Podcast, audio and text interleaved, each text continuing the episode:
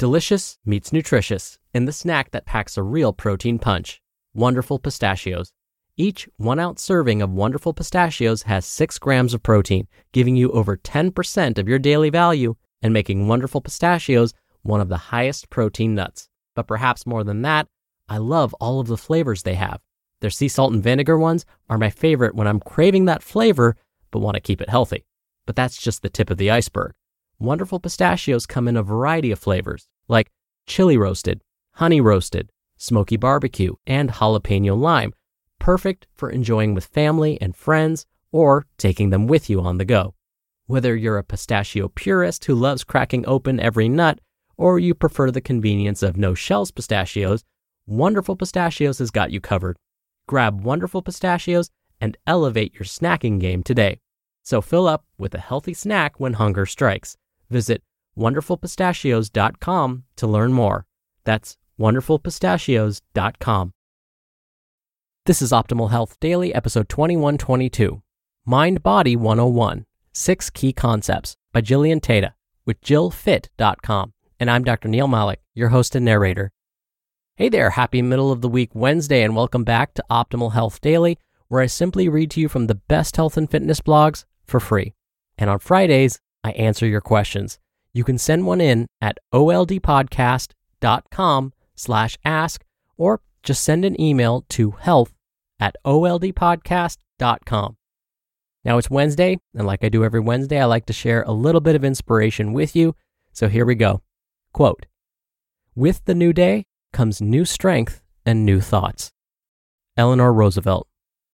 Now, sometimes the inspirational quotes I happen to find are a perfect complement to the article I read for that day. And today is one of those days. You'll see what I mean in a second. So, with that, let's get right to today's post and start optimizing your life. Mind Body 101 Six Key Concepts by Jillian Teta with JillFit.com.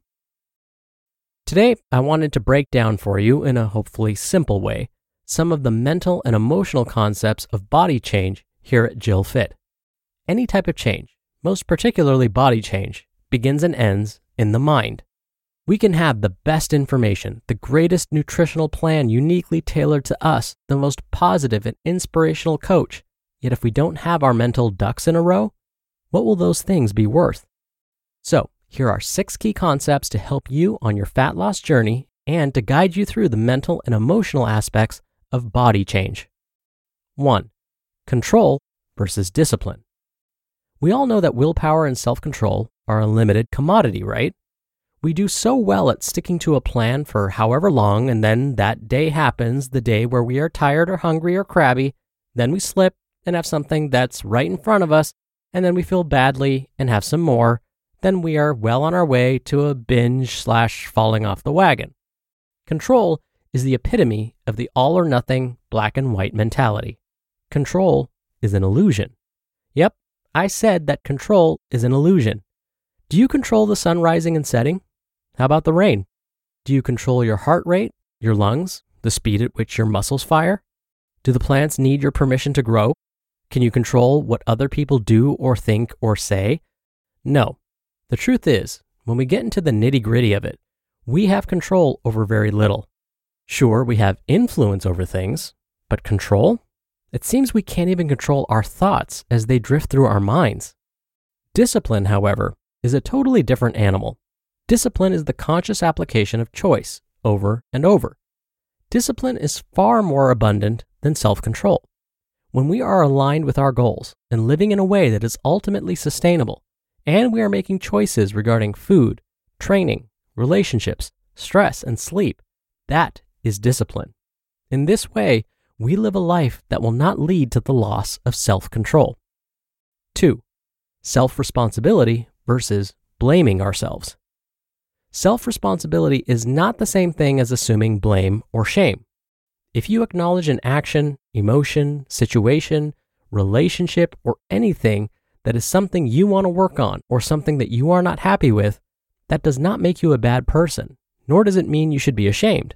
Self responsibility is you taking ownership and acknowledgement of the many facets, past and present, that make you up.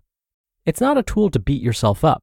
When we take self responsibility, we can look for the lessons and solutions, which is infinitely more powerful and productive than beating ourselves up. 3. Acceptance versus defeat. This is a subtle twist on number two.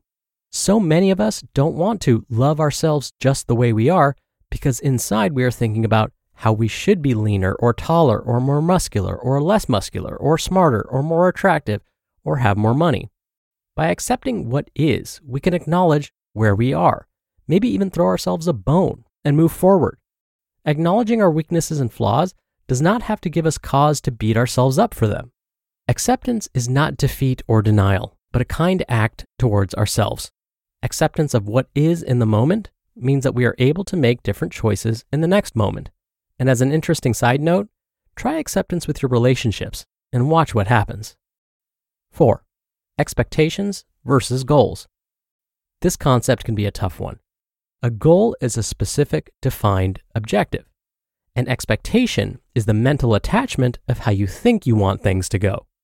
If you have a goal of doing a bodybuilding show and you want to win, and you step on stage and do the show and don't win, and you feel badly about it, that negative emotion means you have fallen into your expectation, even though you have obtained your goal of doing a show. Many times we have expectations for things that remain wildly outside of our control, and we spend a lot of time in negativity when we can't have our way. I propose a simple solution. Your goal should be this do your best. Your expectation should be this do your best. Otherwise, we are asking to beat ourselves up. 5. Gratitude versus taking things for granted. If we are not grateful for all that is in our lives, the layers and layers of abundance, then we are unintentionally taking them for granted. The sure way to know that you are taking something, yourself, another person, or your situation for granted is that you're complaining about it internally or out loud. Complaints are the opposite of thank you.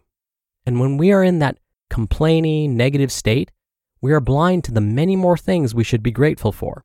When you begin to notice or count or catalog the many things you have to be grateful for, the things to complain about seem small and insignificant. And six, the power of perspective. I used to say that vegetables were the secret weapon we use at Jill Fit, but I've changed my mind. As Albus Dumbledore has said, even the best of us must eat our words. Our most powerful tool is our perspective. Perspective is how we view the world and everything in it, and ourselves. And the best news is that perspective is a choice.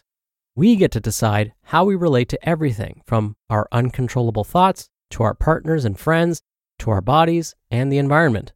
In fact, you get to decide how you relate to everything. When your perspective is on the more negative side, you see more negativity.